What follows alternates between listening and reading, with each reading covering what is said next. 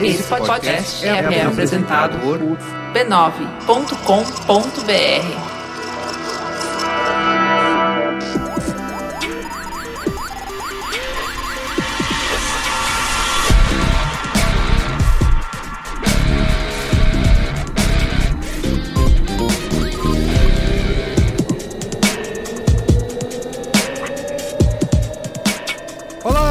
Carlos Merigo, esse é o Braincast número 208. Estou aqui hoje com Luiz Gino. Jovem. E aí, Luiz Gino, estamos com dois convidados especiais aqui. Quer fazer as honras de apresentá-los? Ah, é um, uma pauta mágica, né? Uma pauta mística, uma pauta elegante, Ele- especial Isso. e que merecia convidados A altura. à altura. Uhum. Então, do meu lado direito, no... Do seu dial.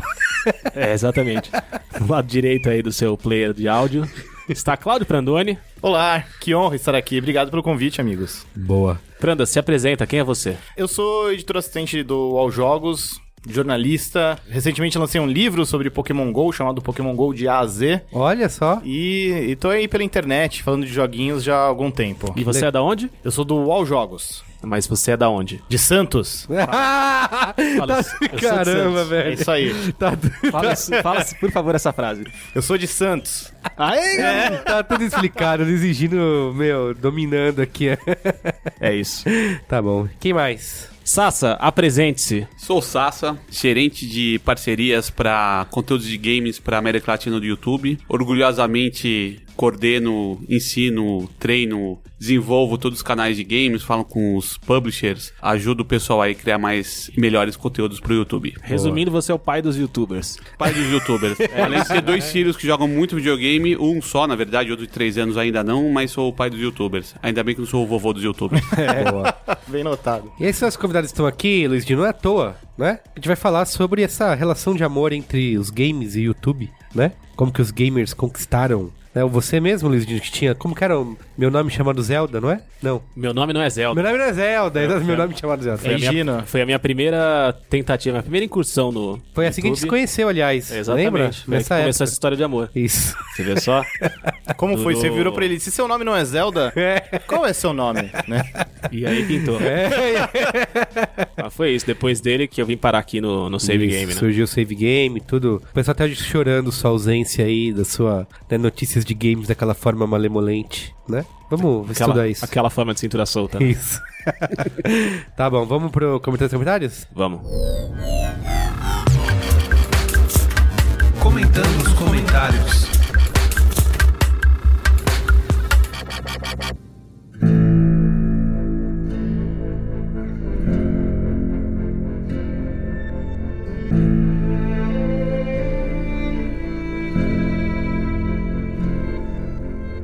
Mas antes dos comentários, quero falar mais uma vez aqui no Braincast de Westworld. Os dois primeiros episódios da série já deixaram todo mundo com a pulga atrás da orelha. Ou seria com a mosca atrás da orelha? Hã? Hã? Hein?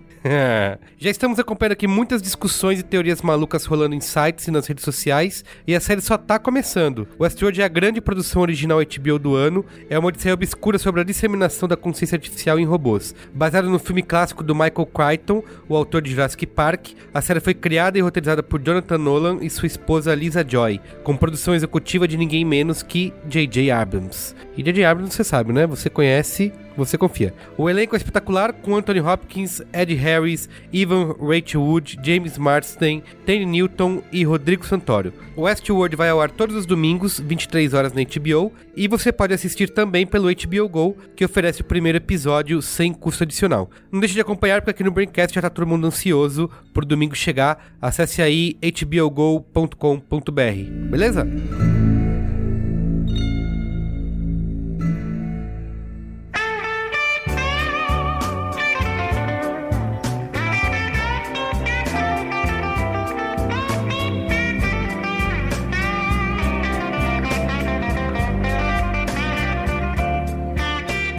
Comentários, comentários, último programa 207, né? Revolução das máquinas inteligentes. Você participou desse, Luiz Gino? Não, né? Eu Você- participei porque, assim, sempre tem um pouquinho da gente dentro do outro. Ah, Então tinha Sei. um monte de gente querida aqui É. que eu tenho certeza que eu deixei uma marca na vida, mas presencialmente, fisicamente eu não tava. tá bom.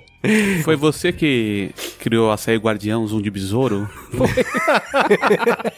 O Djavan, na verdade, roubou tudo isso de mim. Safado.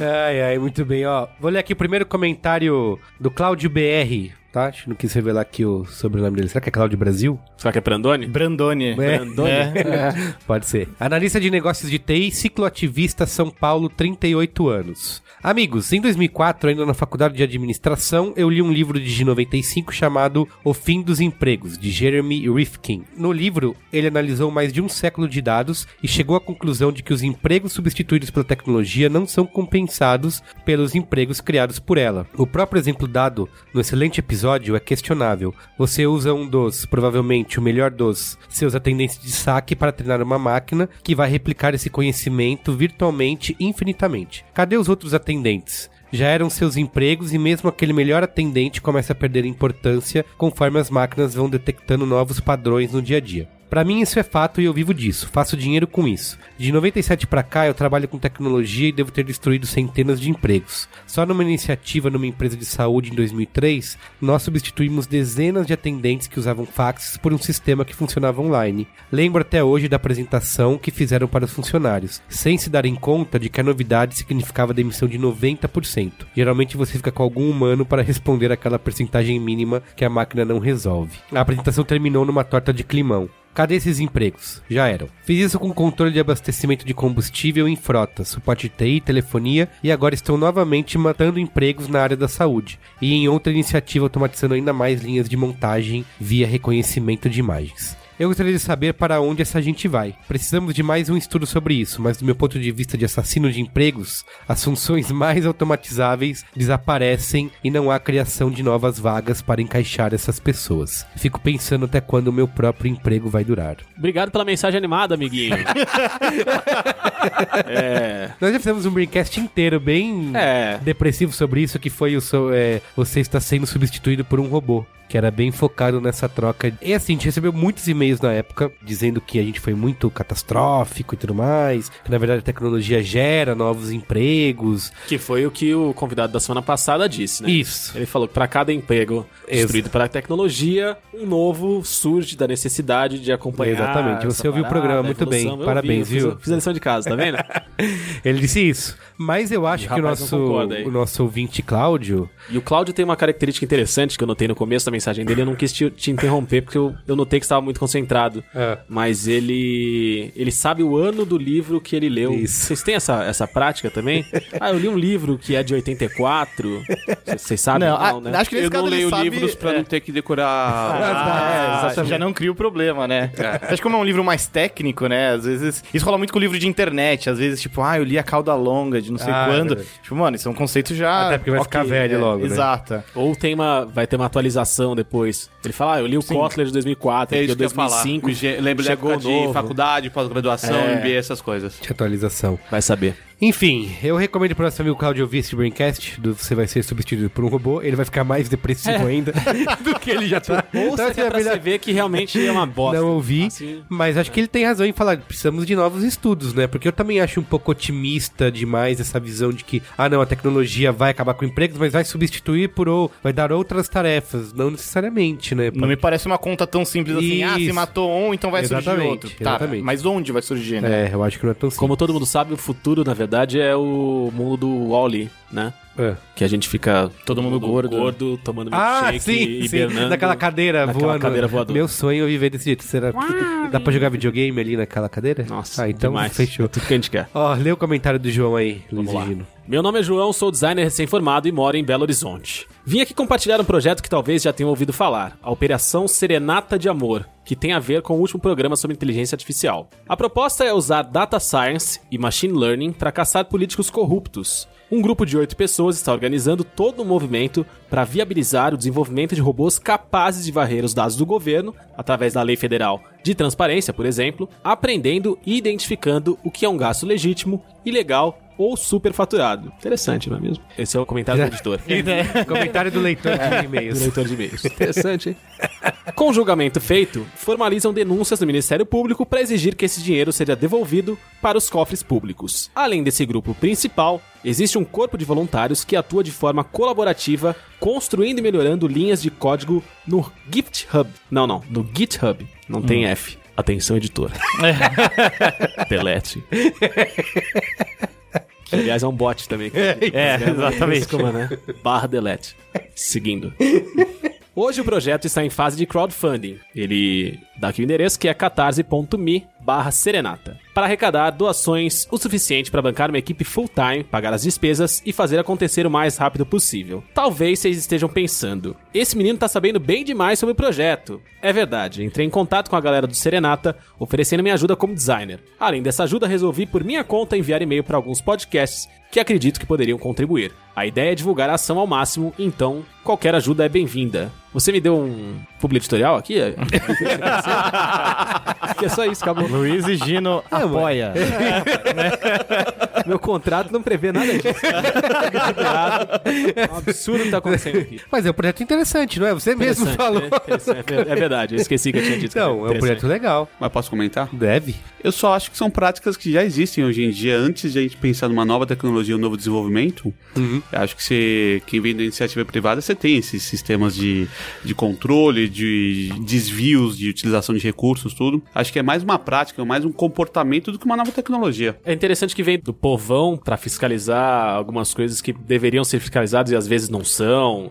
E Não, dá, uma, concordo, dá, uma dá uma sensação, não sei se falsa ou verdadeira, de vigilância. É, eu entrei no site pra ver, Mais eles estão com bastante contribuição. Já falta, acho que, tá em quase 80% de contribuição aí no crowdfunding pra fazer o projeto rolar. O que eu acho que falta é realmente ir pro meu público. Isso não tem dúvida. É, aí eu. aí Acho eu- que no mínimo mostra como, assim, muita gente gostaria de saber mais, ou pelo menos entender melhor como funcionam esses relatórios, que são Exato. disponíveis publicamente, mas assim, se tem uma galera disposta a pagar pra desenvolver um sistema que já veja esses, esses bancos de dados e traduza de uma forma um pouco mais é, palatável, isso, é. Aí, talvez ó, o problema também independente- esteja na outra ponta, né? Sabe, ah, é legal ter essa transparência toda, mas talvez não esteja.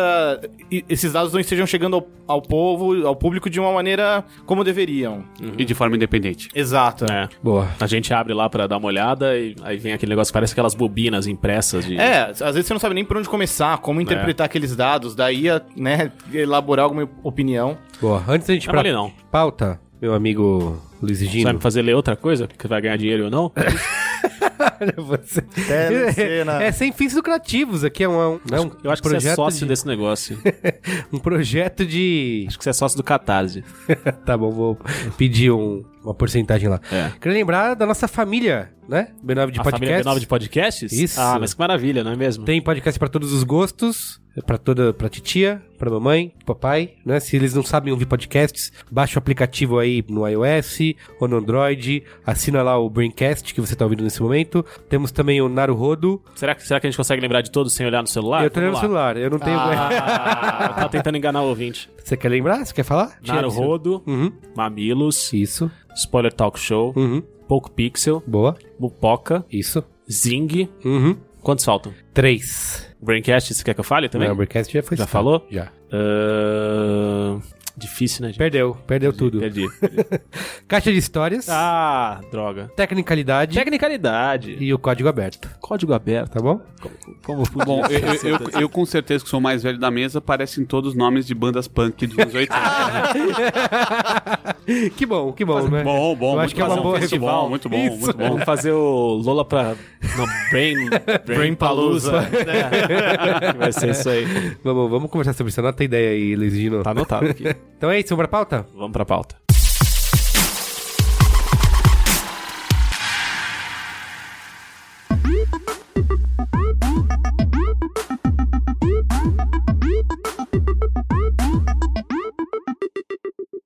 A gente vive hoje um cenário de games que não existia na década passada, que é esse fenômeno de pessoas jogando videogame, filmando, né, fazendo vídeos, publicando no YouTube, né? Isso gerou toda uma nova dinâmica, Loucura, loucura. E isso alterou não só para quem consome, né, para quem é jogador, mas como a indústria que se viu impactada é, por isso. E fazendo uma pesquisa aqui, eu queria que o Sassá me corrigisse se eu estiver errado, que eu vi que o segundo maior segmento do YouTube hoje é games, né? Só perde pra música. Exatamente. É isso mesmo? Sim. E isso vale é, só Estados Unidos, mundo todo? Como é que é essa. É, com certeza no Brasil isso é uma grande realidade e eu falo sempre que é interessante ver que o games hoje tem quase o tamanho de música e música é uma coisa muito mais ancestral que games, é muito mais fácil você entender de uma Sim. certa forma, né? E é, mostra realmente que é um negócio muito poderoso, muito grande, assim, muito consumido, né? Sim. A galera tem meio que uma obsessão na questão de ganhar dinheiro, né? É, como eu vi também um monte de gente falando como ganhar dinheiro no YouTube, como ganhar dinheiro jogando videogame, e aí todo mundo quer criar outros canais, vão jogar videogame também. E, e a primeira coisa que eu penso assim, se tem uma galera fazendo isso e todo mundo tá querendo fazer, será que ex- existe espaço pra todo mundo? Basta você criar um canal, começar a jogar videogame e isso vai dar certo? Não, acho que você tem que, é, a exemplo de qualquer outra carreira e qualquer outro tipo de tarefa que você tenha, de dedicação, alguma coisa que você queira ganhar dinheiro, você tem que ter uma disciplina para isso. Você tem que ter uma, uma rotina e tem que ter mais do que nunca resiliência, né? Se você pega hoje os grandes canais de YouTube no Brasil, os que estão no top, e vão falar Resende, Authentic, Tasercraft, Gameplay RJ, BRKS Edu, são canais que têm 5 anos de vida, né? E gente começou com 16 anos tá com 21, né? Então, não é um sucesso de uma hora para outra, não é uma- um fenômeno que realmente se adicione água e pronto, você vai ter um, um sucesso dessa forma. Então, assim, é exemplo de qualquer outra coisa. E quando o pessoal fala ganhar dinheiro no YouTube, eu acho que a lógica passa como ganhar dinheiro no meio digital. Então, Sim. co- como qualquer dinâmica no meio digital. Se a gente, eu brinco sempre dos fenômenos da paleteria, da pizza de é, rúcula com tomate seco e tantos outros modismos, né? Você hoje tem um, nossa, o que que é o Brainstorm 9, que eu acompanho já há algum tempo isso também, né? Então teve a época dos podcasts, né? Sim. Então vamos abrir um podcast, vamos abrir um Isso. blog e por aí vai. Então acho que é possível ganhar, é uma plataforma monetizável, não tem as dúvidas, né? Tem gente assistindo, não tenha dúvidas. Tem uma, uma audiência cuja faixa etária ajuda com que você tenha mais recorrência de pessoas todo dia voltando, indiscutível, né? Mas também, cada vez mais, isso vem se tornando um ecossistema cada vez mais profissional. Sim. E só vocês que também acompanham games, assim, eu tô com dentro de games YouTube há dois anos e meio, mais ou menos, trabalhando com isso. Em dois anos e meio, é incrível como esse mercado mudou, né? Não só os criadores estão produzindo cada vez de forma melhor, né? Mas você tem esportes vindo e vindo de uma forma muito profissional. Não vou entrar muito em detalhe, mas só que você vê a, a Riot com o League of Legends, eu fui ver o estúdio deles que tem aqui na, na Vila Leopoldina, é um negócio mega profissional, né? Os profissionais que eles contrataram tudo. Então, assim, quem está querendo entrar nesse ecossistema, venha, mas saiba que também é uma, é uma atividade profissional. Sim, não é, sim. Ela não é uma atividade errátil que eu, eu, eu jogo uma semente no, no cimento e espero que daqui dois dias eu vou ter uma, uma árvore frondosa vindo, dando frutos ali. assim- Low hang fruits, digam os americanos, na verdade. Eu vejo assim, tem acho que um, um grande mérito, talvez, a personalidade desses caras, né? Citando aqui, puxando o saco do Gino, que assim, eu lembro que na época o meu nome não é Zelda, né? Acertou, parabéns. Obrigado. que era MN. NZ. Isso.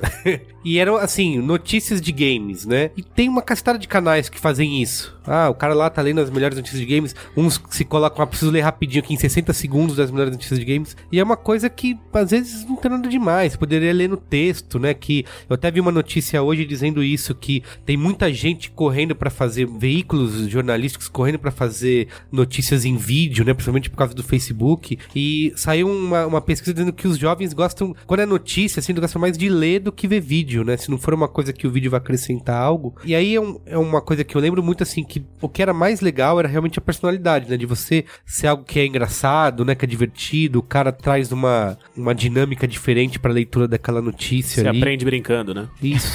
E acho que isso leva pra outra coisa legal do YouTube que não basta você começar a fazer, você tem que ter um diferencial, porque senão você vai ser só mais um ali. A galera acaba acompanhando muitos dos canais dos maiores canais do Brasil hoje em dia até levam o nome de quem faz, é o Resende Evil, É, é, o BRKS. Edu, né? É, o, o Tasercraft, que a- até uma dupla, se não me engano, né? E todos eles acabam tendo muitos fãs, porque é bem isso que você falou. Merigo. A galera gosta da personalidade deles, gosta daquele tipo de conteúdo, mas por que que tá vendo eles e não outro canal de Minecraft ou outro canal de games? Porque já se apegou ao estilo deles, gosta de como eles passam informação, apresentam conteúdo. Então, acho que esse é outro ponto importante dessa invasão dos games no YouTube. A galera de sucesso, a galera que cresce, eles trazem algum diferencial pro Sim, público. é verdade. E acho que uma grande característica que o Brandoni tá falando é cada vez mais é o descolamento dessa personalidade do jogo que ele tá jogando. Então eu não vou ficar preso mais necessariamente em Minecraft, Roblox, Ah, etc, sim. etc. E as pessoas começam a me seguir e crescer É. junto comigo, porque a faixa etária ali já pede, né? Você começou com 16 anos aos 21 anos, né? Você, você começa a Muda amadurecer. os interesses. Muda os interesses, o comportamento, quem você era naturalmente. Acho até legal ver como muitos youtubers hoje em dia que eram de games acabam passeando por outros gêneros, né? A gente vê muito o próprio BRKS Edu, o Leon e a Nilce do Coisa de Nerd, que eles acabam fazendo vlogs sobre a vida deles, Sim, contando as aventuras, as viagens, né? Já vão extrapolando não só os gêneros de jogos, mas o próprio mundo dos games. Sim. Eu acho legal, vocês estavam falando dessa coisa de que você tá há dois anos e meio, né, trabalhando com isso lá no, lá no YouTube e ver como o mercado muda. E eu acho que é, é engraçado ver como, por exemplo, você pega os caras mais famosos hoje, os que estão mais consolidados, que tem um público enorme, como todos eles no começo eram parecidos, né? Como, como todos eles no começo seguiam aquela formulinha. E aí, tudo bom? Somos- É, é. Gostou? Dá um joinha, curte o canal, valeu! E aí, Fala galera, meu nome É, não sei o fala, que, galera, que, meu nome é Craft tal. ou Gamer. E aí o cara segue. Gamer. E como essa galera foi identificando a linguagem que melhor se dava, como muitos que eram muito parecidos se distanciaram e hoje são comunicadores completamente diferentes, como a coisa realmente evoluiu, profissionalizou, amadureceu, desenvolveu. Mas uma coisa eu falo sempre, é, geralmente nos meus workshops eu comento isso. Não necessariamente o YouTube ele inventou esses modelos, né? Então se a gente pega essa questão da linguagem, a gente tá brincando com radialistas ou com personagens típicas da- do entretenimento brasileiro, etc, etc. Porque eu falo sempre, se eu falar quem falava que era os baixinhos, né? Você tem um nome por trás disso que era Xuxa e por aí vai. Muito disso, ele só você tem hoje uma janela que acelera e facilita com que essas personagens apareçam, né? Mas a pauta, a personalidade, um jargão, um, um slogan que ele utiliza, isso é clássico, não foi inventado agora, né? Você falava no começo aqui do bate-papo também dessa história de década passada a gente não ninguém gravava ah, vídeo, essas coisas assim. Eu me lembro que quando eu tinha na década de 80 era moleque jogava Atari, a gente tirava foto da tela de River Raid pra mandar pra revista e falar assim, eu bati Pra- o recorde. Pra revista. E é, isso, verdade. assim, se for ver esse fenômeno não mudou, assim, agora é mais rápido você capturar a Sim. tela, né? Outra coisa também, essa coisa muito da sensação do games, de assistir com alguém que eu estou jogando com ele. Eu jogava com meus amigos porque você tinha essa sensação, estou jogando, pode ser que o Gino esteja jogando River Raid sozinho, mas eu tô ao lado dele assistindo. Então, Sim. assim, acho que essas coisas que eu peço sempre que eles pensem, olha, não é uma coisa nova, reflita tudo que você já consumiu de conteúdo até hoje e Sim. É, é que acho que existe uma mudança muito grande aí, porque eu lembro da minha época de tentar consumir produtos editoriais de games e tal, assinava revistas e tudo, e que era sempre muito superficial, né? E assim, é, nunca ninguém tratou games dessa forma como é tratado hoje. Eu lembro de iniciativas na televisão de tentar fazer programas sobre games. Nada vingou, assim. Eu lembro que tinha no video show, vocês lembram que o Miguel Falabella Ah, nossa, era um fazia quadro da Tectoy. isso, É. era muito tosco, assim, nunca isso nunca rolou. E aí o que eu acho que assim que o YouTube traz, obviamente a internet já veio trazendo isso antes, né, com os próprios sites e tudo mais, mas que acho que o YouTube democratizou isso ainda mais é de realmente uma produção de games que não depende, né, de Acho que tem uma coisa muito legal do YouTube que explica por que foi um, um choque tão grande. Até 10 anos atrás, sei lá, eram as revistas o principal meio de comunicação. Daí mudou pros vídeos e aí nisso surge o YouTube. É que acho que durante muito tempo eram as revistas, que é um meio impresso, tal, tem aquela coisa da experiência de virar a página, pegar a revista e tal, mas assim, pra videogame não tem uma mídia melhor do que o próprio vídeo. Exato. Então acho que pela primeira vez os videogames encontraram uma mídia que acomodasse. Porque o, o videogame, ele é vídeo e ele é interativo. É diferente de, sei lá, você assistir uma partida de futebol ou um capítulo de novela, que é uma experiência em vídeo, mas é, é passiva. Você simplesmente assiste um conteúdo que tá pronto. No videogame você cresce acostumado a interagir com aquele conteúdo de alguma maneira, influenciar de algum jeito. E pela primeira vez no YouTube encontrou uma plataforma que acomodasse as mesmas características Sim, do mas eu, videogame. eu lembro que eu comprava revista pra ver aqueles detonados, sabe? Nossa, pra ver. demais. Isso. e vinha as fotinhos das fases. Mas sabe o que é interessante? que assim, esse papel de especialista, acho que ele só mudou de lugar. Né? Então, o Pablo, que é lá da, do, Do GN, GN. então, eh, ele contando a história dele, que ele trabalhava em helpdesk de, de, de. Nintendo, pra explicar como passava por telefone, como passava... E o cara ligava pra ele pedindo pra chamar o Mário, né? querendo, querendo falar com o Mário. Mas assim, eu acho que esse especialista ele mudou de plataforma. O que eu vejo muito é a criação de novos personagens que usam o videogame como plataforma narrativa. Porque muitas vezes o cara, se você perguntar pro cara que faz Minecraft, ele não vai saber necessariamente a história do Minecraft ou o novo mod e tudo. Ele usa o novo mod pra se expressar, pra contar a história. Eu falo sempre, na minha época de faculdade, assim, ou eu ia fazer teatro, ou tinha que fazer um curso de desenho, ou coisa que valha. Hoje, com Minecraft, eu consigo contar uma história. Nossa, eu consigo sim. me tornar um personagem, né? Eu consigo fazer com que eu me expresse. Você tem uma outra, eu acho que um outro slot, vamos dizer assim, que é do esportes, por exemplo, né? Que aí eu consigo competir, né? E Sim. não necessariamente eu sou especialista, eu sei competir e por aí vai, né? Então eu acho que essa pluralidade que eu acho que também deixa a coisa cada vez mais rica. Se vai ter o especialista, vai. Zangado, Edu, Gameplay RJ, o All Jogos, o pessoal do Tecmundo, quer dizer, esses caras analisam jogos, né? Mas agora se tem tanta gente vindo aí pra contar suas histórias, Sim. ou se divertir, ou competir. Eu ia perguntar o lance do Minecraft, que por que que é o que faz tanto sucesso além dos outros, né? É isso, é questão de criar essa... Acho até que o Minecraft ele tem um, um antecessor que talvez muitos dos ouvintes se identifiquem, que é o The Sims. The Sims, é Muita verdade. gente jogava The Sims pra criar suas Criar historinhas história, e baixava mods e criava famílias e tirava a escadinha da piscina e matava todo mundo. é, Olha, boa isso. pois Bom, é. muito bom, muito bom. O Minecraft acho que ele só apresentou esse tipo de possibilidade de uma forma ainda mais aberta e numa Mais interface customizável, né? isso. Você consegue criar muito mais com o Minecraft. Crianças muito novas entendem aquela linguagem, enfim, é muito fácil. É, é, concordo. Essa barreira aí é ridiculamente baixa, assim. É fácil jogar, é fácil criar minha história. Não vou muito longe. Eu- uma vez eu fui jogar com meu filho e você vê que muito rapidamente você é convidado a participar de uma história. Eu e ele jogando nem no computador, em casa. Começamos a construir uma casa, ele construiu... Eu construí minha casa de campo, ele construiu a nossa casa, ele construiu meu quarto. No armário ele deixou um bilhete pra mim, me deu um cachorro, entendeu? Nossa. Você vê que essa historinha... Assim, isso em... Pouco tempo, né? Em uma É, tarde é. jogando, né? Então você imagina, isso que a gente acabou ali, mas esses meninos e meninas que estão criando conteúdo, eles vão longe com webséries e tantas coisas E vira assim. até livro, né? Sim. O que tem agora É, de livro de, youtuber contando histórias do De Minecraft. Mas higiene é interessante, porque você fala o- os livros, né, com uma linguagem típica. De- agora eu tô me sentindo o avô dos youtubers. né? Mas quem pegou série Vagalume, esses livros típicos de adolescência, também é isso. São esses buracos que vão sendo completados por outros novos autores ou novos personagens, né, que se tornam...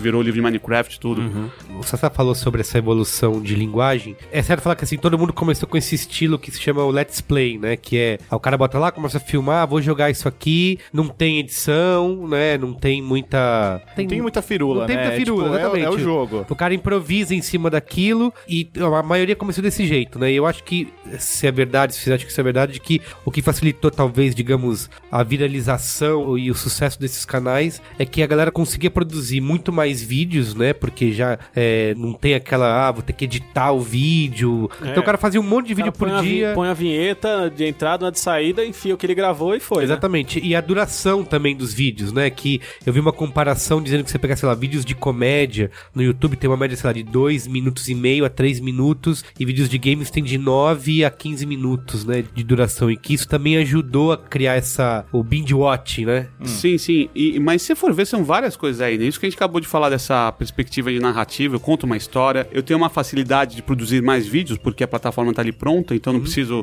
ter um cenário, ter uma equipe de produção para que tudo aquilo ah, aconteça. Outra coisa que eu sempre falo, assim, é uma mídia muito exclusiva, né? Você não vai ter outras concorrências hoje de mídia para games como você tem em plataformas digitais, como você tem no próprio YouTube, quer dizer, é YouTube quase 100% do dia, né? E em diversas plataformas eu posso assistir no meu, ah, na minha TV conectada, eu posso assistir no meu computador, no meu tablet, no meu celular, né? A faixa etária eu tenho mais tempo para ver, Então, embora hoje a gente perceba que é até surpreendente ver que a percentual de pessoas mais velhas jogando Sim. é cada vez maior, é cada vez, verdade. ah, inclusive consumindo conteúdo no YouTube, mas acho que encontrou ali ao mesmo tempo uma série de coisas muito, muito ricas pra fazer com que isso explodisse. E tem uma outra coisa que é muito interessante, né? Pra quem tem filho já deve ter percebido isso em casa. O dia que meu filho começou a jogar Minecraft, eu falei: olha, tem um lugar que se você escrever um negocinho no campo de busca, ele vai dar tudo o que você quer. A hora que ele começou a ver que no YouTube ele escrevia Minecraft e vinha vídeos e mais vídeos e mais vídeos e mais vídeos, o próprio sistema a recomendar outros vídeos, Sim. é uma experiência infinita, né? Uma vez numa, no Rio Content Market, dois anos atrás, o pessoal do Jovem Nerd estava usando, né, tentando trazer um tração paralelo entre TV e YouTube, plataformas digitais,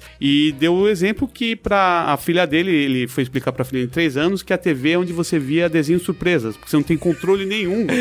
Então, assim, a, aí vem tipo, pá, Desenho surpresa. Você não escolheu, meu amigo. Você vai ter que ver o que, a que tá TV passando ali. Que vai ter que ir passando, entendeu? Então, pra criar uma, alguma, algum diferencial, que vai te dar algo. Plop, né, de- Mas, enfim, acho que, em resumo, é uma composição de fatores que é muito vencedora. E só pra encerrar esse comentário, eu falo sempre também: os youtubers, eles não só entretêm, mas também como inspiram, né? Então, eu vejo o teu vídeo, eu vejo o teu canal e me inspira a fazer um canal também. Então, é um moto contínuo, um negócio que não para, né? Sim. É, E por é, mais- Acho louco ver que já tá num ponto em que tem youtubers de sucesso com canais grandes que falam, ah, eu me inspirei, sei lá, no Venom, no Mas- Monark, Ah, né? mas todos os grandes de hoje, Authentic, a dupla do Tasercraft, eles falam muito isso. Ah, o, Venom, o Monark, o próprio Edu. É. O- assim, a reverência que os caras têm para com o Edu, fisicamente, presencialmente, quando eles estão juntos Sim. ali, é uma coisa impressionante, cara. É um absurdo, assim. Parece que ele é, é, Eu fico imaginando que deve ser meio que. O que sei lá, eu sempre traço paralelo de futebol. Eu tava pensando exatamente agora, nisso. Não, Pensei no Ademir né? da Guia. Mas o que eu penso, o que eu penso é, na época que o Ronaldo Fenômeno era chamado de presidente na seleção. Sim, é sim, meio sim. isso, saca? Chegava a galera, sabe, o Robinho, o Diego, e aí tava o Ronaldo Fenômeno velho, barrigudo já, e eles O eram presidente. presidente. É meio isso, entendeu? o Edu é o Ronaldinho Mas dos caras. Ele inspirou todo mundo a, a buscar aquilo e a fazer aquilo daquele jeito. E aí a gente vê uma, uma coisa é, bacana, assim, já estamos na segunda geração e meia, o Patife, outro dia ele tava contando que ele tava falando, Sassi, eu lembro que há, sei lá, um ano atrás, um ano e meio atrás, naquele momento, eu estava na primeira fila da Saraiva pra ver um bate-papo do Coisa de Nerd do Edu, né? Quer dizer, ele é o novo do novo, né? Então, realmente, o negócio é muito rico, assim, nesse sentido. Qual que é o sentido, por exemplo, de YouTube separar o teu YouTube Gaming agora, né? Tem um aplicativo dedicado para games, tem você pode acessar até no desktop também uma seção completamente separada. Tem uma série de fatores. Acho que a primeira coisa, assim, você percebe que, indiscutivelmente, a- a- o comportamento da comunidade gamer dentro do YouTube é diferente. Não só dentro do YouTube. Acho que ela tem barreiras muito claras, ela tem uma linguagem muito clara, uma, um consumo muito específico, né? Então, foi vista desse tipo de situação, assim, devolver também à comunidade esse amor todo que, dos criadores, dos publishers, da audiência, né? Então, oferecer essa experiência típica pros gamers, né? E tem coisas que são muito práticas, assim, pra quem teve a oportunidade de, de experimentar o game.youtube.com, o próprio aplicativo, coisas bacanas. Por exemplo, eu gosto muito de World of Tanks. Né? É, você pode filtrar o jogo e a partir de você escolher um jogo, você começa a descobrir novos canais sobre isso. Pra quem realmente gosta de jogar, isso é muito bacana, assim. World of Tanks eu descobri que também é um jogo pra velho, assim, né? Pro- tipo, pô, pra ficar sentado no sofá lá esperando O primeiro canal que apareceu pra você apareceu um senhor de 78 anos falando: Fala galera! Vovô Gamer na área. Inclusive, tem um dos mais famosos do mundo, é um cara que serviu no exército britânico, ele tem. é de 1970. Que demais. né? E assim, o canal dele é, é- é super bacana, assim, mas ele trabalha com essa figura de ser um tiozão do- dos games. Mas, Sim. então tem essas questões, né? E outra, é, tem a questão de você oferecer um conteúdo melhor de live, tem uma questão de você fazer captura de gameplay de jogos celulares do próprio aplicativo. Então acho que é um pouco essas inspirações que quando a gente trouxe o, o- foi lançado o YouTube Game justamente para você oferecer uma, uma experiência mais dedicada a quem gosta de games. Legal. E você falou de live. Live é uma nova aposta, assim, de formato, de você fazer, de você transmitir você jogando ao vivo. Eu sei que, assim, o, o YouTube tá com, fazendo isso agora, tem o Twitch também, que é da Amazon, né? Foi comprado pela Amazon. Facebook com o Facebook Live também tinha essa proposta, mas acabou que a galera não tá usando tanto pra jogar videogame, mas é uma. É um, sei lá, tem milhões de pessoas nesse momento, você entrar na, na plataforma, você consegue assistir as pessoas jogando videogame, né? Você acha que isso Tem é a um, Zubo também. É. Hitbox. Agora- A lista agora vai crescer que vai ser um negócio. E- Mas qual que é o, o lance de, de ver o cara jogando ao vivo e não só depois ter Cara, o vídeo eu- pronto ali na. Eu acho que vai um pouco meio porque a gente tava comentando aqui, falando que, ah, eu quando era moleque assistia não sei quem jogando. Eu tive essa experiência. O meu irmão é sete anos mais velho que eu, então ele É jovem. era mais, Jovem. era mais É um jovem maduro. maduro, não é? Sim. Então, assim, eu adorava RPG quando era criança, mas eu me complicava muito pra jogar. Era difícil pra mim. Quando eu era pequenininho, alguns jogos em japonês era pior ainda. Então, assim, Você até o não fala japonês fluente? Não, ainda não. Ainda- Tem uma, tem uma frase, lá. É. tem uma frase, Lá vai a frase. a frase fatídica que eu assisti o, o curso de japonês da TV Cultura durante algumas semanas, quando era criança, e a única frase que eu aprendi J-League. são variações. são variações de esse guarda-chuva é meu. Eu posso afirmar que esse guarda-chuva é meu? Watashi wa kasa desu. Eu posso perguntar se esse guarda-chuva é meu? Watashi wa kasa desu ka? E a outra eu já esqueci. Mas alguém te corrigiu no Braincast desses, lembra? É, o cara. Ah, um infeliz mandou. Mas o, o Prandas fala, fala japonês nunca me corrigiu. Tá esco- Gosto muito do Gina. Ele tá escondendo porque. Mas o que eu ia falar era exata- exatamente isso. Eu cresci jogando RPG com o meu irmão, assistindo. A sensação que eu tenho é que eu joguei tudo aquilo. Eu acho que é a mesma coisa pro cara que assiste um gameplay no YouTube. Uhum. É, tem essa mesma sensação de falar, ah, mas você não jogou, não sei o quê, mas ele acaba. como- ele é, é como se ele tivesse jogado. Jogado. Sem- Ele tem essa sensação forte. Eu acho que com o live, ele deixa essa experiência mais verdadeira. Entendi. O cara falou, não, eu tô vendo o E o cara, cara tá jogando ao vivo, eu interagindo, tô né? De interagindo com ele, eu realmente tô jogando. Eu acho que é a, última é a ultimate form do Let's Play. Que o Let's Play, acho que ele fez, fez muito sucesso no começo porque ele passava essa impressão de realismo. Tipo, não tem cortes. Eu tô vendo o que o cara realmente jogou. O ao vivo você tá vendo acontecendo ali naquele momento. O Zeitgeist. E eu acho até engraçado que, assim, lá no, no All Jogos a gente tá num momento em que a gente tá fazendo muita transmissão ao vivo. E os melhores momentos da live são sempre quando acontece algo inesperado. Tá. O jogo da pau, acontece alguma coisa engraçada na história, Sem alguém dúvida. aparece, fala uma besteira, fala uma piada. Mas ainda volto ao que eu tava falando. Não é um formato novo per si, como vocês bem sabem. Acho que todas essas características live fazem presente. Pode ser que aconteça uma coisa engraçada, mas vamos lá. Você pode ouvir um disco ou um CD e assistir um show ao vivo da mesma banda. Mas Sim. o ao vivo tem essa experiência. O... Quando a gente cai no esportes, acho que tem uma relação direta com esportes que é muito A mais legal. Você- competição, A né? competição ao vivo, depois você não vai assistir essa coisa. O tiozinho em Porto Seguro que te vende queijo coalho é mais legal quando você vê ao vivo ele fazendo do que alguém trazer da cozinha ele pronto. Então, assim, acho que são coisas que o próprio ao vivo ele traz pra você. A rádio, Sim. quando você ouve um programa de, de rádio engraçado, assim, tem a questão de ineditismo, é, eu tô vendo o cara criar ao vivo esse conteúdo. E o que talvez acho que aconteceu, que ficou mais fácil você fazer ao vivo no YouTube. Tem, a gente tem alguns números aí de. Não sei se você se lembrar do, do lá do balão da Red Bull que o cara pulou. Sim, sim. Ele já Nossa. teve, foi o pico de Foi. audiência do YouTube é, ao vivo, Olimpíadas de Londres já tinha sido transmitido ao vivo. É claro que há quatro anos atrás, você ter uma parafernália de transmissão ao vivo hoje é muito mais barata, muito mais literalmente caseira, doméstica que você pode fazer. E assim, a gente tá falando muito dos lados dos produtores, né? Tudo muito bonito, tudo muito legal. Mas como que fica pra indústria, né? Como que vocês enxergam que é, esse fenômeno de games no YouTube impactou a indústria de games, as próprias produtoras? Eu lembro que uma- um dos pontos disso é o lance de direitos autorais, né? De quem que é o dono desse conteúdo. Eu lembro que acabou tendo uma briga entre algumas produtoras, a, a própria Nintendo tirou um monte de coisa do ar, né? Porque na visão deles os caras estavam jogando os jogos que são propriedades intelectuais da Nintendo, ganhando dinheiro em cima disso e E a Nintendo só estava se fudendo. Eles Isso, até criaram é. um programa de parceiros que, pelo que eu ouço de todo mundo, é terrível, assim, pra quem produz o conteúdo. Não, Sim. não, não vale a pena. Mas, por outro lado, pra produtor, o cara não tá, sei lá, divulgando o jogo dele. Pois é. Porque o meu consumo, assim, eu não compro um jogo hoje sem antes entrar no YouTube e ver algum gameplay ou ver alguma coisa. É Eu o- iria mais longe, o cara tá criando cultura do jogo dele. Uhum. Não só a divulgação. Quando você tá criando cultura, de novo, né? É, você consome, joga, vê pessoas que falam a mesma língua, tem termos típicos daquele jogo. A gente, antes de começar esse bate-papo, tá falando do, do FIFA, o que se habilita, Sim. não Pode habilita, crer. por aí vai, né? Então acho que acho que essa perspectiva de criar cultura da sua marca, do seu jogo, é, é impagável, né? As, Sim. as polêmicas da Nintendo acho que sempre são emblemáticas de alguma maneira, porque assim, é uma empresa que tem marcas muito fortes, muito conhecidas, muito populares e queridas, Verdade. mas é uma empresa japonesa. E, e não é só assim, ah, uma empresa do Japão, ela é de Kyoto, que é uma cidade extremamente tradicional no Japão, é muito cabeça fechada. Sim. Então acho que quando eles veem essas coisas tipo, ai, pessoas jogando meus jogos no YouTube, é tipo, É. não, tira isso daí. Isso.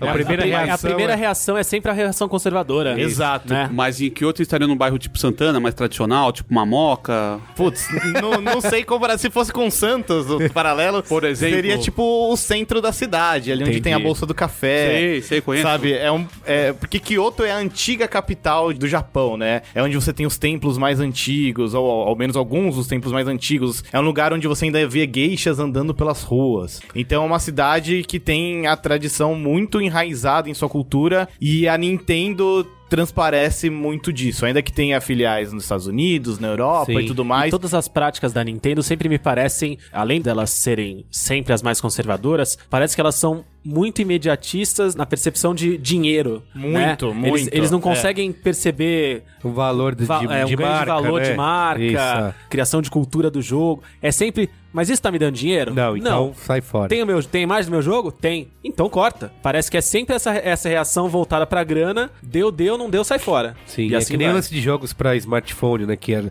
até só esse ano, que até então os caras super conservadores também, Ah, né, não vamos sim, entrar sim. aí e tal. E só agora isso aconteceu. Eu só acho que vale a pena falar em termos de YouTube que hoje, seguindo uma lei, uma legislação americana que é a tal da DMCA, né, o YouTube ele oferece totalmente uma plataforma tecnológica para que o proprietário de conteúdo possa exercer o seu direito sobre aquele conteúdo, que pode ser bloquear, monetizar, liberar o conteúdo. Então, assim, acho que isso que deixa a coisa fluir como ela flui hoje em dia. Algumas produtoras ainda bloqueiam É a monetização, né, dos vídeos. A Nintendo teve uma época que realmente cortava os vídeos direto, se qualquer coisa da Nintendo aparecesse era cortado. Eu sofri com isso na época da minha curta Ah, é carreira verdade. de youtuber, de do meu nome não é vídeo. Zelda, que, sei lá, depois do segundo mês que eu tava fazendo as coisas, foi o novembro, dezembro de um ano que agora eu não lembro, mas que foi o momento da, Virou a chave. da- que, a, que a Nintendo virou a chave e derrubou um monte de coisa. Mas como que a maioria das produtoras encaram isso? Elas acham que o conteúdo é delas, elas têm que ganhar dinheiro? Ou, ou tem esse pensamento de, ah, vamos deixar a galera fazer porque...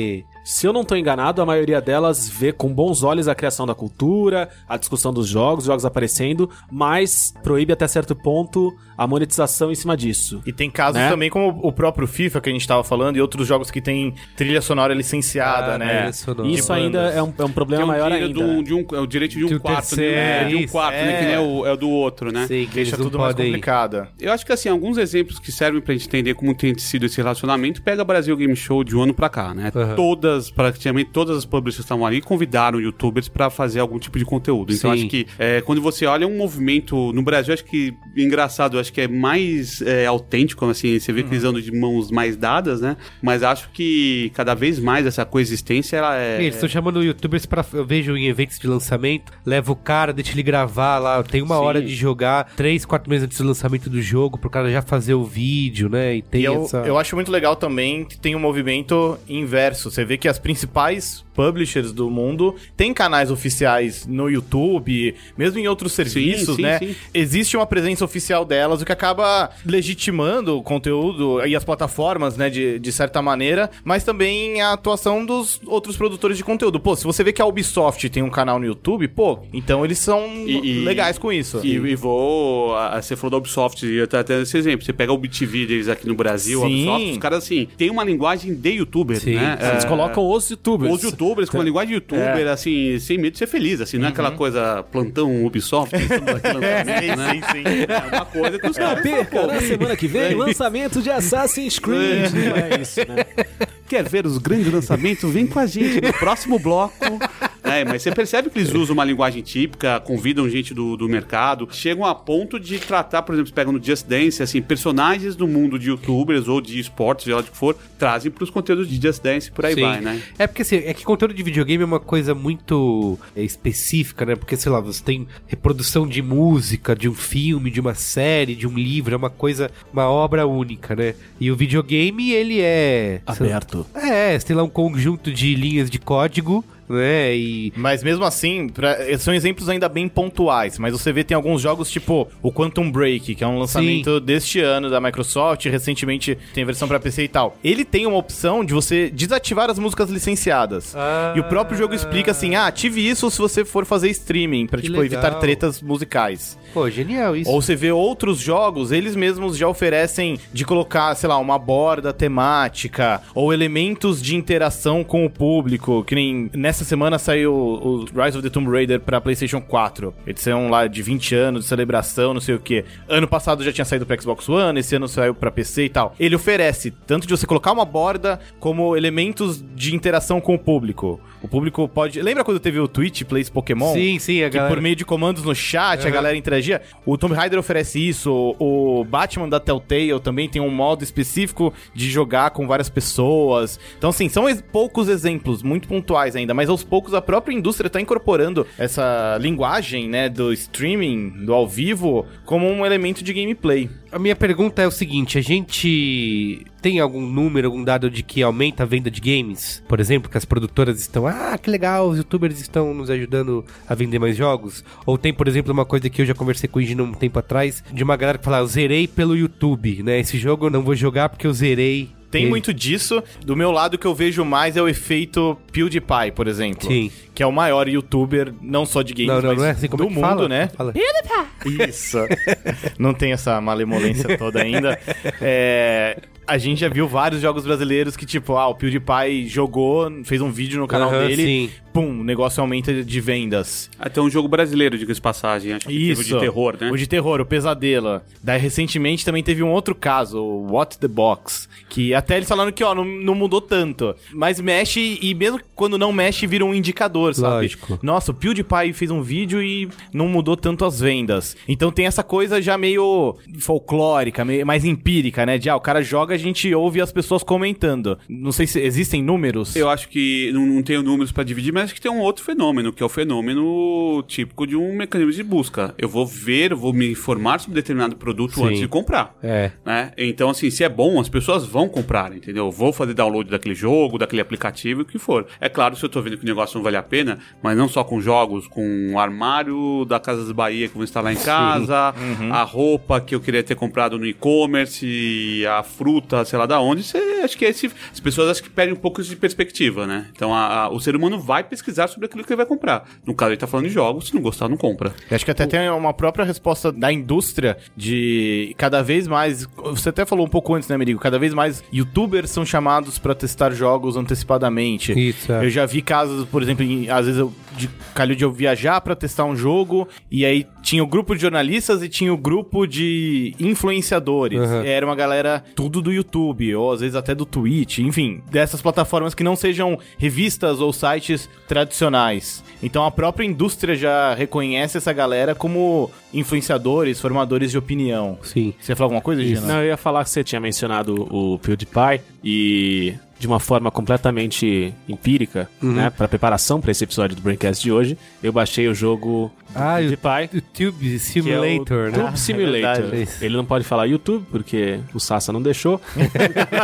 Mas o nome do jogo é Tube Simulator e, e é basicamente isso. Você simula no seu celular, no seu tablet, no seu aparelho móvel, a vida de um youtuber na produção de vídeos. Então você tem ali a sua salinha, você vai comprando itens pra decorar. Cada item que você compra de- da decoração dá um determinado bônus pra um Sim. tipo de vídeo. Então se você compra uma samambaia, você faz vídeos sobre natureza. Você compra um peido de nega, você faz vídeos de comédia, mas assim, Tá. um taco de beisebol, um vídeo de esporte e aí por assim vai. E bigorna? Bigorna, por enquanto não. Eu vi, o- eu não joguei ainda, mas os reviews são maravilhosos, né? Tá com Assim, cinco estrelas no. É, não, não- é nada demais. Não, tá. É, o jogo é repetitivo ao extremo, é um jogo bem simples. De... Sim. É quase esses jogos de, tipo, cookie clicker, né? É, o jogo sozinho, isso. ele, ele, se joga, ele né? se joga. Um pouquinho menos, porque você não É. consegue ativar níveis poderosíssimos de visualizações e subscribers. Mas, e aí ele é, ele é muito... Fe... Por que, que o jogo tá com essa resposta incrível? O PewDiePie é o, é o youtuber mais popular do planeta. Sim. De games. Ele tem 48 milhões de. Assim, Ele tem todos os milhões e mais um pouco. Aí ele lança o jogo. O jogo é cheio de piada interna, sabe? Aquela nossa, coisinha que. é. Que nem você falou do jogo What's in the Box. Sim. Tem um negócio assim: quando você compra uma coisa pra sua sala, um item pra sua sala de gravação, ele chega numa caixa e aparece What's in the Box, sabe? Então tem, essa, tem várias piadinhas internas. Então os bros lá, que Sim. são os. os subscribers, os assinantes do, do PewDiePie, quando jogam isso, devem ir à loucura, né? Entendi. E fica a dica pra quê? Podcast Simulator. Com o personagem do Merigão soltando piadas internas do Braincast de toda a família. Podcast Simulator. Podcast do Ó, B9. Vamos dando várias ideias aqui hoje. Ah, eu tô Gino. impossível, né? Depois eu peço Tá. a conta. Eu tava combinando aqui nos bastidores com o Sassá sobre o momento números, né? Que nós não falamos aqui no início, acho que vale, né, contextualizar. Inclusive eu tinha um... Peguei Chuva um- de números? É, chuva de números. Eu peguei um número aqui que fala que 35% dos jogadores usam o YouTube pra descobrir novos jogos, assim. É um número acima de comercial de TV, de todas as outras mídias. Só perde pra sites, né? Reviews em sites, que é 41% das pessoas pesquisam sites pra saber se vão comprar um jogo, pra ver nota. YouTube tá com 35%, comercial de TV com 14%, recomendação de amigos 24%. Olha, As amigas não estão muito confiáveis, né? É, Não, não. 24%. Complicado. E outros, quanto tem? E outros, é. Mas o que mais você tem de Bom, numeralha aí? Isso aqui é uma pesquisa feita esse ano pelo YouTube Brasil, então são números aqui do nosso país. Quem tiver interesse em ver mais sobre isso, vá no Google, procure por Google Insights, vai ter um, um site que chama Think with Google. Ó. Hã? E vai lá no Think with Google e depois lá dentro você vai ver que tem procura por games, videogames, essa pesquisa vai estar lá. Mas essa pesquisa diz que nós temos 40 milhões de gamers ativos todos os meses no Brasil. Uma outra coisa que eu particularmente na minha como jovem maduro gosto muito de citar, que embora a gente tenha aqui 62% das pessoas que assistem games no YouTube hoje tem jogam, desculpa, tem de 18 a 34 anos, já 22% são público de 35 a 54 anos. Nossa. Ou seja, não é pouco. Sim. Ah, Então você aí. eu já tô nessa. Pois é, já vovô gamer, né? aí. Vovô Monta um canal, amigo, chamado Vovô Garoto Gamer. Sim, sim.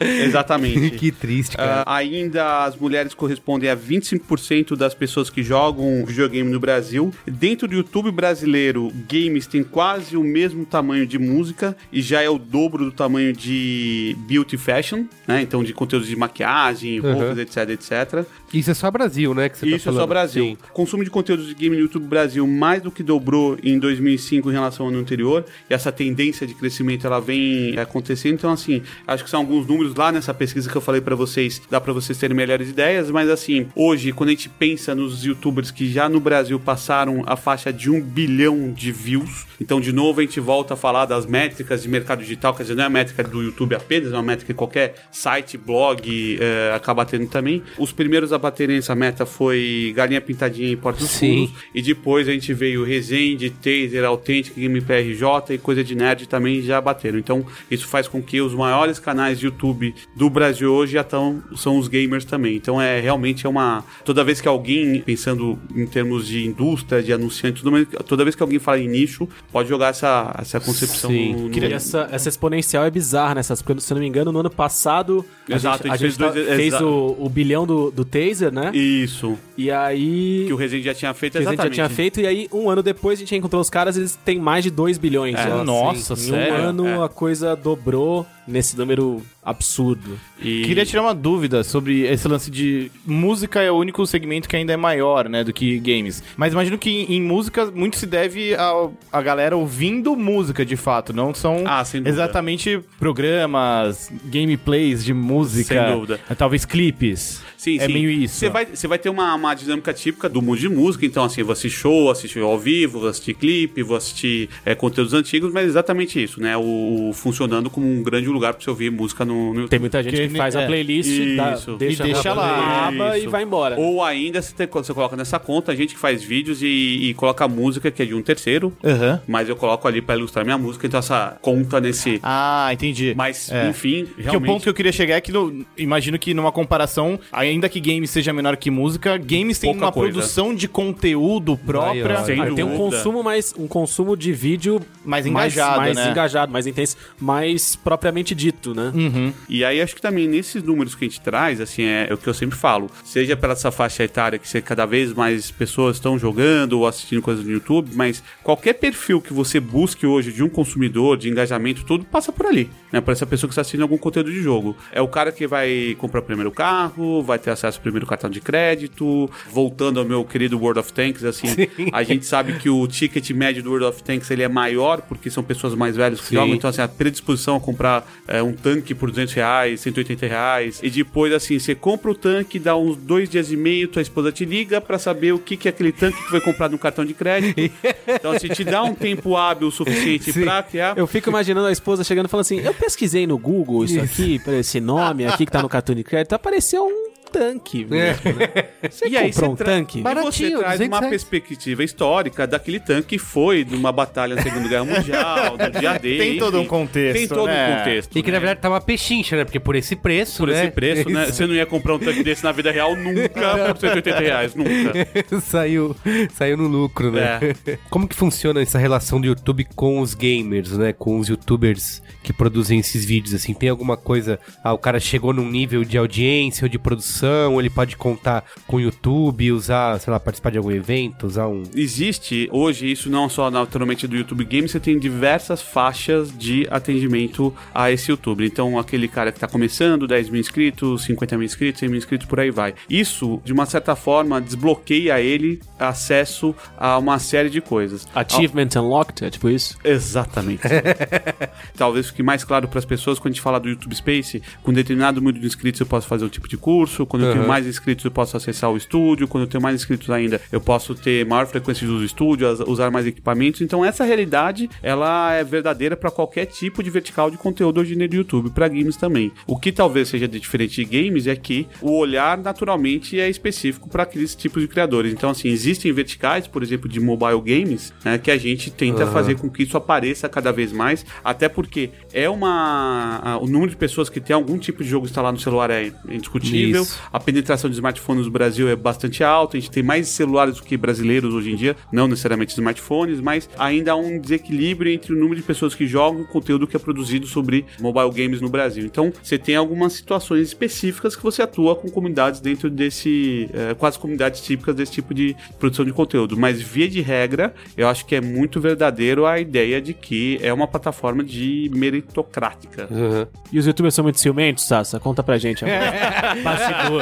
Agora O é hora te, do... o cara te liga e fala, Sassa, por que, que o tal foi convidado e eu não? Fala, porque ele tem 7 bilhões mais inscritos que você. Vai trabalhar, mexe o saco. Eu acho tem isso que, ou não? Eu, eu acho que assim, todo, toda análise que a gente fala de geração de millennials e qualquer tipo de recorte demográfico, ele vai se reproduzir aí, pela faixa etária de 17 a 20 anos, 22 anos, tudo. Então, é um pessoal que tem uma atividade emocional Sim. é, Intensa. de, intensa de produção de conteúdo, tudo. Mas também acho que faz com que seja um, tem uma- um nível de atividade que faz com que os canais cheguem onde chegam. É, verdade. Eu também. Tem coisas que eu assisto e falo, putz, eu não teria cara de pau de fazer. Eu não seria lá o PewDiePie lá. É. Gritando e fazendo caras e bocas, né? Aliás, o thumbnail, o segredo é fazer careta, Luiz Gino? Ah, Fazer- é, com certeza. A gente seguiu as melhores práticas Isso, do, é, né? do YouTube durante o, o curto período de vida do, do Save Save, Game. Game. Meu nome não é. Ah, É, O meu nome não é Zelda, que era o que eu fazia, ele evoluiu depois que eu fui, que eu fui Aí o B9 incorporado. O B9 comprou por milho, bilhões de dólares Foi nesse a momento operação. numa operação de merge acquisition. né? Isso, é. Depois que, o Merigo, depois que o Merigo comprou, me comprou, né?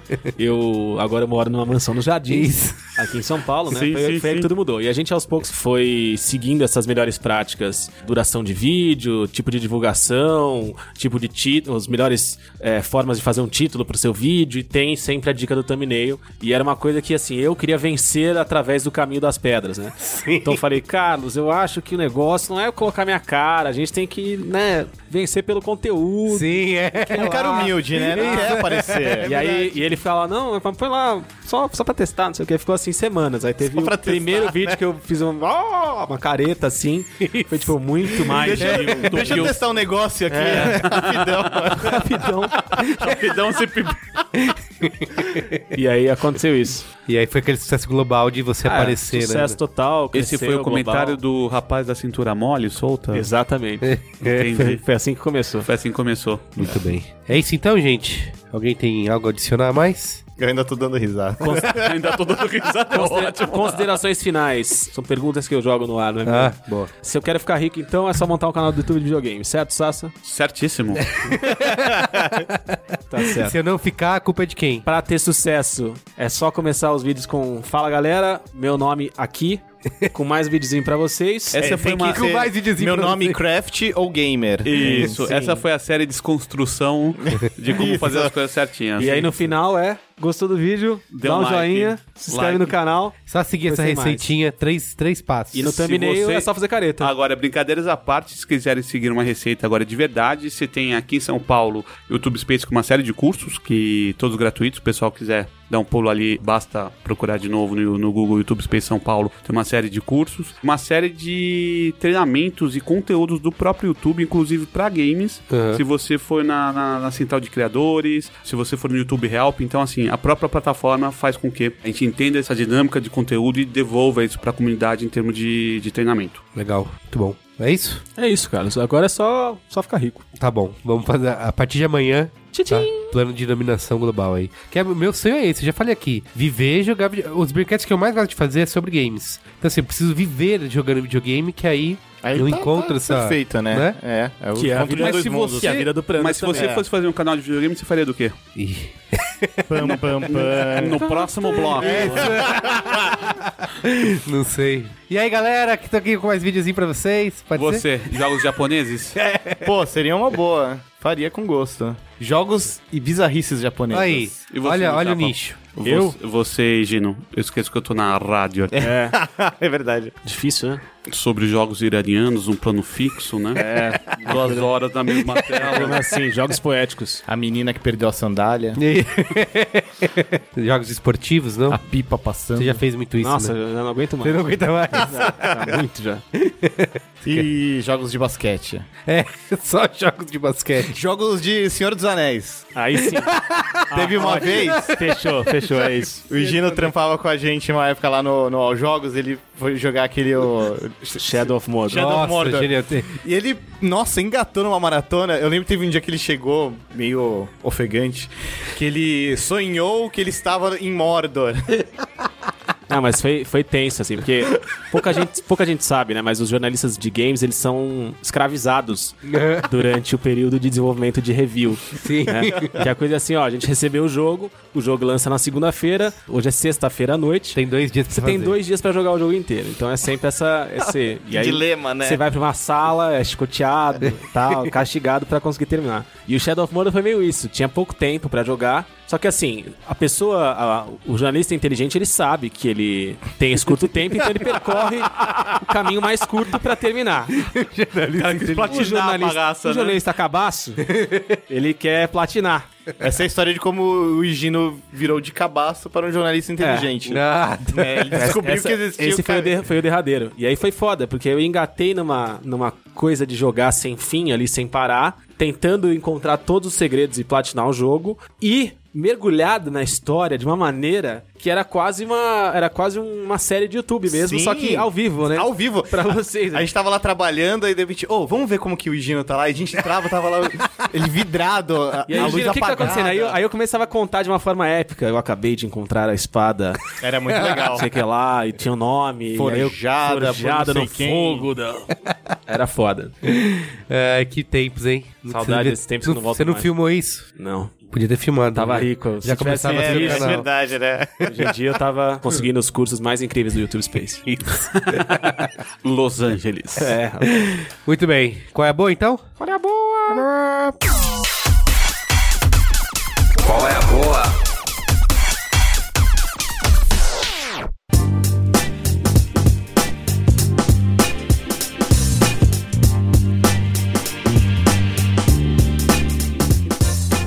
vai começar? Luiz Gino? pode ser. Opa, então vai. O que acontece, né? É bonito se ver como, assim como os homens, Gonzaguinha. são também as criaturas, né? E a gente. A gente pauta e é pautado, Uhum. né? Diariamente, infinitamente, por tudo que acontece. Então, o que aconteceu? Na semana passada, na semana retrasada, na verdade, né? Porque teve esse escorregão, o Braincast falou de um tema interessantíssimo, que foi a inteligência artificial infinita robótica. Inspirado, inspirado pela estreia da série Westworld da HBO. Aí o que aconteceu? Eu assisti o primeiro episódio, Uhum. de Westworld e a minha vida. A minha vida mudou completamente. O que, que aconteceu? Lá no meu coração acendeu uma luzinha que já tava o interruptor enferrujado já, cheio de teia de aranha. Sim, Que não era acionado desde o final de Lost. Carlos, Esse botão foi acionado. esse botão foi acionado. E acendeu uma luz. Jonathan Nolan, ao lado do seu amigo J.J. Abrams, acionaram esse botão. Não, e não esquece da esposa dele, a Lisa esposa Joy. dele, Sempre a Lisa ao lado. Poderosa. Westworld é a série que, que mudou tudo. Você assistiu o segundo episódio já? Assisti o segundo episódio já. A HBO tá colocando os. O primeiro episódio não teve pré-estreia, né? Não, Ele foi no domingo. No o, domingo o segundo só estreou na sexta porque tinha debate no. nos Estados Unidos. Isso, agora é domingo. Olha, mas há quem diga aí que teve gente que assistiu antes de sexta-feira. Ah, é? Um amigo do meu primo usa esses sites Ah, complicados, escusos, tal, escusos. Parece que ele assistiu antes. É a Entendeu? Deep Web. Essas coisas. Mas, falando que tem, sério. Que tem a ver com É. o, o- Eu acho que o Westworld tem a ver com a nossa pauta, porque, meu, o segundo episódio, pra mim, é um jogo de mundo aberto, assim. Podia ser Red Dead Redemption. Deu uma vontade mod. maluca de jogar. Deu muito, muito. Inclusive Westworld, já pra quem- falaram, né, que o Red Dead e o Skyrim são inspirações, São inspirações, né? exatamente. Falaram de algum outro jogo também. Teve, foram Fallout? três que eu vi.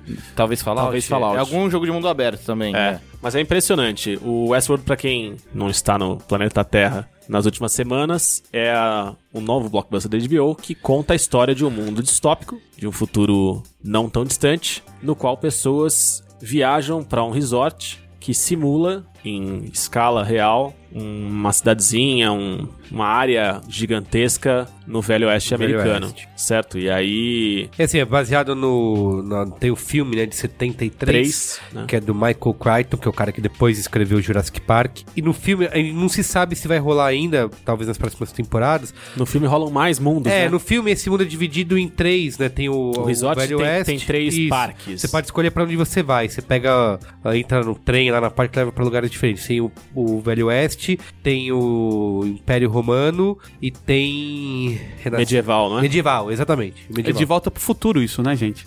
É, de certa forma. Pode crer. E aí, só que assim, o filme ele é muito superficial no sentido de que ele basicamente é um filme de perseguição, né? Ele mostra todos os conceitos, isso é muito legal no começo, mas a metade final é perseguição. Ele meio Ele- que conta ele é uma história dentro desse mundo, Isso, pelo é. visto. É, e ele é meio galhofão, né? É, isso. É, é que assim, é baixo Outra é- orçamento, outra- né? baixo orçamento, outra época. isso. E uma coisa que eu li hoje é que, porque o filme mostra assim, os androides se rebelam, vão matar os humanos e se fudeu. Na série, parece que eles vão seguir um caminho muito mais, uma área cinzenta aí, de que não são os androides que são os, os vilões da, da É, porque série, né? a gente não falou isso pro ouvinte. Esse mundo, esse velho oeste que existe nesse resort, ele é povoado por robôs Robôs. quase humanos. Isso. né? E aí, aí você assiste lá porque ele é fantástico. O elenco é muito bom também. Anthony Hopkins, Evan Rachel Wood, Ed Harris. Ed Harris, Rodrigo Santoro, Rodrigo Santoro, que é famoso por ter feito o papel de Paulo em Lost, caso você não saiba quem É verdade. Lembra disso? Durou quantos episódios? Quatro, três, sei lá. Ele Paulo. apareceu em um, ele ressurgiu em outro, ele foi morto no outro, assim, foi tipo. Eu nada. só lembro dele namorando a Lona Piovani.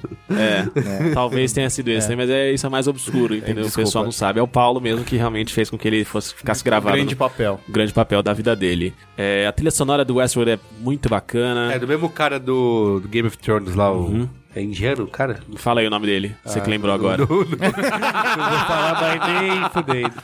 Não sei. Sacanagem. É, cara, tudo de bom. Ela é intrigante, é envolvente, é fantástica. Filé Ela- mignon com chantilly. Ela é o filé mignon com chantilly. E acendeu a luzinha. Acendeu, essa acendeu. Boa. Cláudio, manda aí. Pô, tô pensando aqui ainda. Eu vou aproveitar a vibe, já que fiquei aqui como o cara das bizarrices japonesices. Sim. Seria o tema do meu canal. Inclusive, se. Esse nome é ótimo. Quando tiver um canal. Qual? Japonices. Japonices. É. É, é simpático, eu gostei. Tem um anime que eu gosto muito, o pessoal lá no trabalho também curte, que a gente sempre fala bem quando tem a oportunidade, que é o JoJo's Bizarre Adventure. Aqui no Brasil dá pra assistir ele pelo Crunchyroll, que é tipo um Netflix de, de anime, né? Tem um catálogo muito bom. Tem o, o JoJo's, que é um anime que já tá, acho que na sua quinta temporada. Ele é baseado numa obra muito popular no Japão, de mesmo nome, em que todas as fases são sagas diferentes, mas segue uma cronologia, né? Cada saga é continuação da anterior, e toda saga é protagonizada por algum personagem chamado Jojo.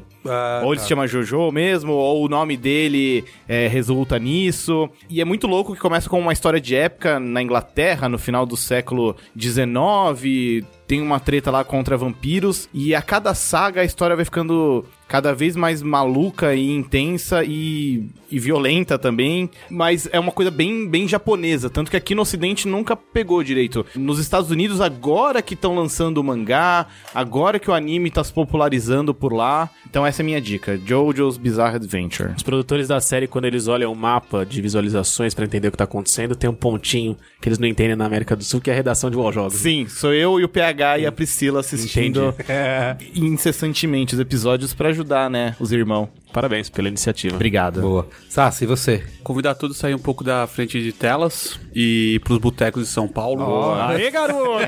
Só se for agora! celebrar a cultura do bolovo nessa cidade. Dois lugares maravilhosos que eu conheço. Um na rua de casa, na chama Tiquim. Fica lá na Rua Caivá, em Perdizes. É, inclusive, eles lançaram agora um chile maravilhoso, mas o bolovo de lá é campeão. E o outro chama Bar Boca de Ouro, perto da, do cemitério aqui de, de Pinheiros, também, que é espetacular. Os dois foram reconhecidos pela Vejinha como lugares Comidas muito de boteco? Comida de boteco de verdade. Então, assim, sai um pouco da frente dos computadores, telas, etc, etc. E vamos falar de tudo isso que a gente tá falando com amigos. No boteco. No boteco. Comendo bolovo. Engraçado que eu sempre tive a impressão de que Bolovo era uma coisa mais carioca. Eu achei que era uma coisa da cultura do Rio de Janeiro. Santos tinha bolovo no Tinha. centro. É. Tinha muito bolovo por lá. No Café Carioca, inclusive. Você vê. Verdade. E como todo mundo sabe, o Rio de Janeiro é tipo uma versão de Santos, Só né? que um pouquinho maior. Um pouquinho maior. é. Exatamente. E, mas é isso. Boa. Excelente. Ó, quero dar uma dica aqui de filme que eu assisti já faz algumas semanas, que chama é, Hunt for the Wilder People. É um filme neozelandês dirigido pelo Taika Waititi. Você já deveria conhecer ele, Luiz Gino? Daquele filme, não é? Aquele lá. Não. Ah, não, é aquele mesmo, né? É, aquele lá. que ele dirigiu e escreveu alguns episódios do Flight of the Concords. Concords, exatamente. Que você já deu aqui, né, de qual é boa. Já. Ele... Mais de uma vez, inclusive. Mais de uma vez. Eu já falei da série uma vez e do disco numa outra. Ah, Sim. tá. Achei que quando você não sabia o que sugeria, falar. Repetia. É uma dica É, muito boa. E esse cara, esse diretor, ele vai dirigir agora o. tá dirigindo o Thor Ragnarok. Porque, cara, ele tem um humor muito específico, muito legal, assim, de. Peculiar. Peculiar, obrigado. É por isso que você ganha milhões de dólares sem esse contrato aqui, né? Que você não pode fazer publi. Né? Por isso. causa disso. E assim, nesse filme, é, basicamente tem um menino, que é o Rick Baker, um menino gordinho, que começa mostrando que a, a- o filme se passa na Nova Zelândia, a assistência social da Nova Zelândia chega pra entregar o menino pra uma família que vai adotar ele, porque dá a entender que o menino é uma peste, ninguém quer ficar com ele. Acho que ele tem 11 anos de idade, de 10, 9 a 11 anos de idade, ninguém quer ficar com ele e essa família vai é, adotar esse moleque. Só que aí altas confusões acontecem, não vou dar spoilers aqui, e eles se envolvem numa Hoje, na sessão da tarde. isso, e aí o cara, quem adota ele é a mulher da família. E o cara, que é o pai, meio que não gosta dele, mas eles acabam vivendo as grandes confusões e a polícia, de repente, toda a polícia e o exército da Nova Zelândia estão, Ok. estão atrás desses dois no meio da floresta. Polícia e Exército da Nova Zelândia e cabe numa Kombi. Isso, é, basicamente. Imaginei isso também, ele falando agora. Chame todas as suas armadas. Aí aparece o plano aberto do Senhor dos Anéis, né? Passando a Kombi. E assim, e é basicamente um road movie na floresta, só que cara, tem esse humor muito peculiar, assim, uma das... E se é mim, na, Nova- na Nova Zelândia, na Nova Zelândia, se exatamente. é na floresta, é provavelmente é uma floresta do mundo do Senhor dos Anéis também. A gente só precisa descobrir qual é. Exatamente. Então, assim, tem esse humor, pra mim foi uma das grandes surpresas do ano. E o diretor tem esse estilo que tem um filme dele que eu não assisti ainda, que é O que nós fazemos nas sombras, que é um fake documentário sobre vampiros. Que legal. Eu ainda não assisti, mas já me recomendaram, falou que é muito bom, também tem esse mesmo estilo de humor dele. E tô curioso pra saber o que que ele vai fazer com o Thor Ragnarok aí no ano que vem, se a Marvel vai deixar o cara imprimir esse mesmo estilo assim de. Então, é um filme adorável, muito divertido, vale a pena você procurar. Eu não sei qual é o nome em português, acho que é As Aventuras de Rick Baker, alguma coisa assim, mas Hunt for the Wilder People, tá bom? Fascinante. É isso? É. Tá bom. Galera, valeu. Obrigado pela participação aí. Beijo gordo. Uou! Fala.